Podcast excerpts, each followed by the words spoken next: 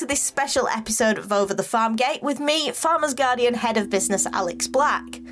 On this special edition, we're talking to Farming Minister Mark Spencer following an announcement by DEFRA this week on changes to his environmental land management scheme.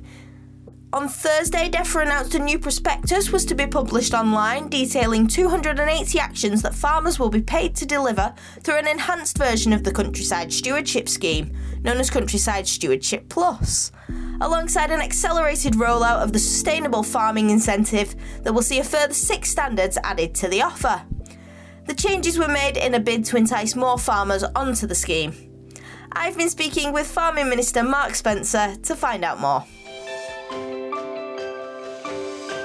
So, so I think really, I'm I'm hoping that we're going to get farmers to take a fresh look at some of this stuff. We've done a lot of work with the pilots, looking at um, what works and what doesn't work, and, and I think we, have taken on a board a lot of that uh, comment, and you know, some of it's been gentle criticism about what we can do better.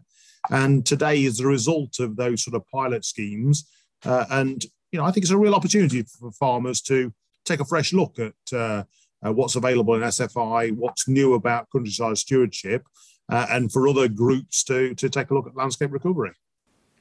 And I know one of the one of the sectors that have been, you know, quite you know worried about um, about the schemes has been the tenant farmed sector. What have you done in this announcement to make it more accessible for them? Yeah, so a lot more flexibility, especially in SFI. Uh, I, I, think we've we've really listened to what Kate Rock and the TFA have been saying to us because people worry about signing up to an agreement, say for five years, and then losing access to that land after three. Uh, and being penalised. Now we've, we've really taken that on board. So there's much more flexibility. So you, if you lose management control of that land, you won't be penalised. Um, you don't need to engage with your landlord to uh, uh, you know, to get permission for lots of this stuff. And so, you know, I, I, think a number of voices have been telling us how to be more flexible, and we've delivered on that. And um, in all the reaction that we've got, one of the things that's been pointed out is that maybe that this is very attractive to a lot of arable farmers and farmers in the lowlands. What is the for farmers that are up in the uplands and up in the hills? Yeah, so again, we, we really did listen to, to that. Um, you know, upland farmers they can be paid for lots of actions, including moorland, grassland, uh, upland, peat. Uh, I think there's over 130 actions available to those upland farmers. Um, you know, all the standards we're introducing in SFI in 2023 are open uh, to them. So there's there's a whole lot of stuff that is there to support. Uh, you know, I mean, particularly the um, the, the grassland stuff that we've slotted in there, the two extra SFI measures. I think there's huge opportunity and we, you know, they're the people we want to support. If I'm honest, you know, they're the guys that are out there working day and night trying to make a living out of sheep and beef. I know how hard work that is. I want them to not only succeed and be profitable, but to also, you know, continue to improve the environment and the landscape and biodiversity. And you're, you're a farmer yourself, so with your with your farmer's hat on rather than your politician's hat, how how do you see the scheme? What what are your views on it from a farmer's perspective? I think I think it's worth a second look. Actually, I think it is a genuine change of direction. Um, you know, I understand the nervousness because we've come to depend on the basic payment scheme, and that's been a very nice check in December to to keep you uh, your head above water. But we need to recognise this is a new world. We've got to go in a different direction. I understand how challenging that is, and you know, clearly, uh, although I'm not that involved with the home farm now, it's my son who's running it. I think he's he's certainly having another look at these things to see how he can engage with it as well. So that sort of leads me to to a bit of optimism and talking to friends. You know, um, I think they're open to it as well. Uh, it's so small family farms. You know, the sort of between 50 and uh, 150 hectares. I really want them to have a look and em- embrace this because I know the I know the big estates will have them. You know, they'll have Savills on board and they'll be able to sort all that out. But it's it's the little guys that are busting the nuts day and night. I'm, I'm talking like a farmer now rather than a politician, but you, you know what I mean? Those people that are, are out there on the tractor and looking after sheep and, and cattle uh, all, all day. I want them to have a, try and find a couple of hours to sit in the office and just have a look at it. Yeah, and I mean, for that um, perspective as well, your position, you know, in, DEFRA and that, how have you felt being that farmer, and have you been able to put that farmer's perspective to you know, to the people making all the decisions? So, if I'm honest, I feel a bit of pressure. You know, I think, you know, I, I, I don't like being token farmer in DEFRA because I do feel a huge weight of responsibility of my peers and, and friends whose future generations rely on some of the decisions that we make. But I hope I can bring a bit of real world reality to, to some of the decisions. But my experience has been actually the officials that I meet on a day to day basis have got I've got the hearts and interests of those farmers, you know, very close to their to them to their ambitions, and they're, doing all they can to try and help and support farmers through this transition. And of course, we want to try and improve biodiversity and improve the environment and and you know help songbirds and all the I mean all the great things. Frankly, my grandfather used to do for free. We want farmers to be able to carry on and doing that, but obviously they need to do that uh, when they're profitable. Now, I think we can have a double whammy here. We can improve the environment and keep them profitable, uh, and you know take a fresh look. I think that's a that's a key point, isn't it? That's been raised multiple times. Is that you know people want to help the environment. You know, farmers in particular are, are very passionate about the environment, but it's got to got to pay. It's got to reward them for it. Do you think that this scheme now will do that? I, I do, and I, you know, I, I mean, obviously, it's something I've done for the whole of my political career and my sort of involvement with various farming uh, lobby groups. It's just pointing out to people gent- gently the, the landscapes that we love, you know, the, the, the, when you're on the train, you're looking out the window, those beautiful rolling hills, those stone walls, those beautiful hedgerows, they're not there by accident. They're there because farmers over generations have created that beautiful landscape we hold so dear. And they will they will continue to do that if they're profitable. And what we're trying to do is help them on that journey and get back to some of those traditional farming methods that actually my grandfather probably uh, you know in using cover crops in in uh, using pest management systems. You know if you can create habitats for lacewings and ladybirds they'll eat the aphids without us having to, to spray insecticides.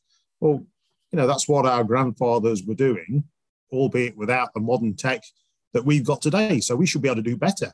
Uh, and i think these schemes help and support people on that journey and um, on that point, really, uh, I've had some reaction from some of the organic bodies, and they seem to be a bit disappointed that there isn't a coordinated approach for, for organic farming. Is that something? Is there something there for organic farmers? Is that something that you're looking at? Uh, I mean, I'm actually quite surprised by that. Because There's loads in there, loads and loads. Look at countryside stewardship. I mean, I've got I've got a list here that I can read. I, mean, I can keep going for ten minutes on the stuff that we're we're doing for the organic sector in terms of uh, converting approved permanent grassland from conventional management to organic management, converting rotational land, temporary grassland um, from cultivation into the organic sector, maintaining improved permanent grassland on organic management. I mean, the list goes on and on and on under countryside stewardship. They get a lot of support in, and, and that's great. Um, but you know, let's look after the little guys as well, those beef, sheep, and arable farmers on the smaller units who also need a bit of a, a leg up. And if you're, you know, you've got a pitch now to, to farmers, to our listeners and readers uh, now, you know, who maybe haven't looked at it before or have looked at it and thought, oh, maybe that's not for me. You know, give them a pitch. Why should they go back and take another look at it?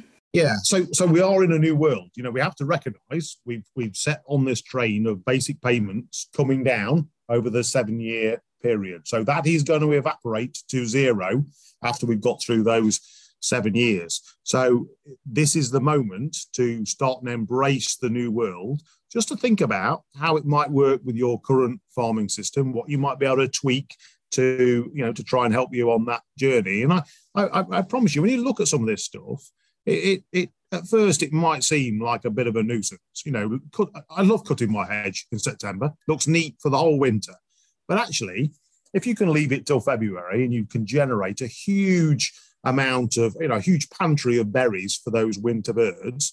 And you can combine that with a with a, a wildlife strip next to it, so that actually, without running on that wheat crop uh, in the in February and making ruts in your crop, you've got a nice bit of cover. You can have a an insect buffer where you're creating all of that food again for birds and and uh, helping with pest management. It actually works from a practical farming perspective. You've just got to open your mind up a little bit and, and, and go with that flow. And I think you'll get a lot of satisfaction from that as a farmer. You know, I, I mean, I find it pretty rewarding. Uh, I mean, last summer I, was, I, had the privilege of sitting on a tractor just for a day doing a bit of ploughing. And I, I saw for the first time in 20 years a huge flock of plover, of, of lapwings. I don't think I've seen them since I was a kid. That is due to some of my friends and neighbours and the work they've done with plover plots.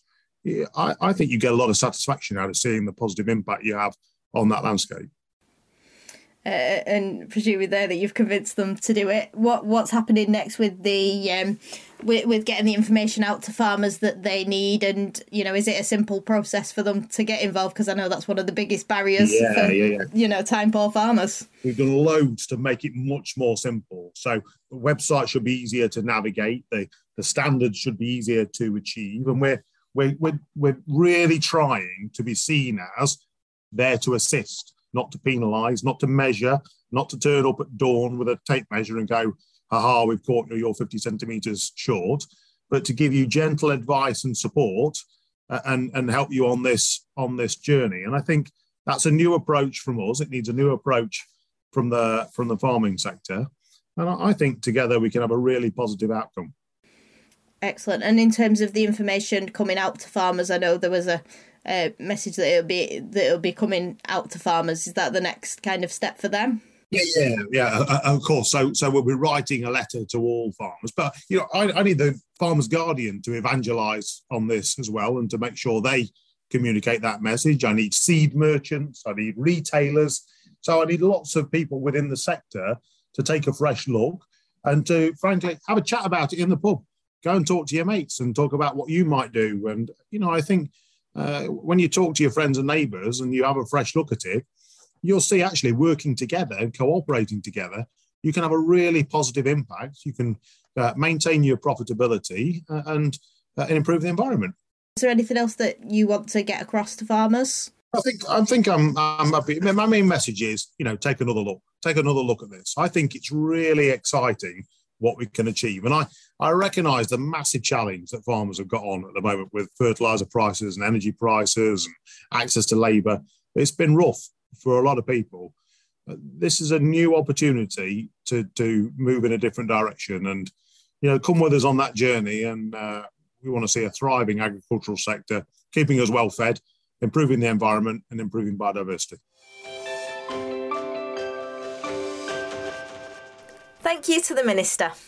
For more on the changes that have been announced to Elms and all the latest reaction from the farming community, visit fginsight.com or pick up a copy of the latest edition of Farmer's Guardian.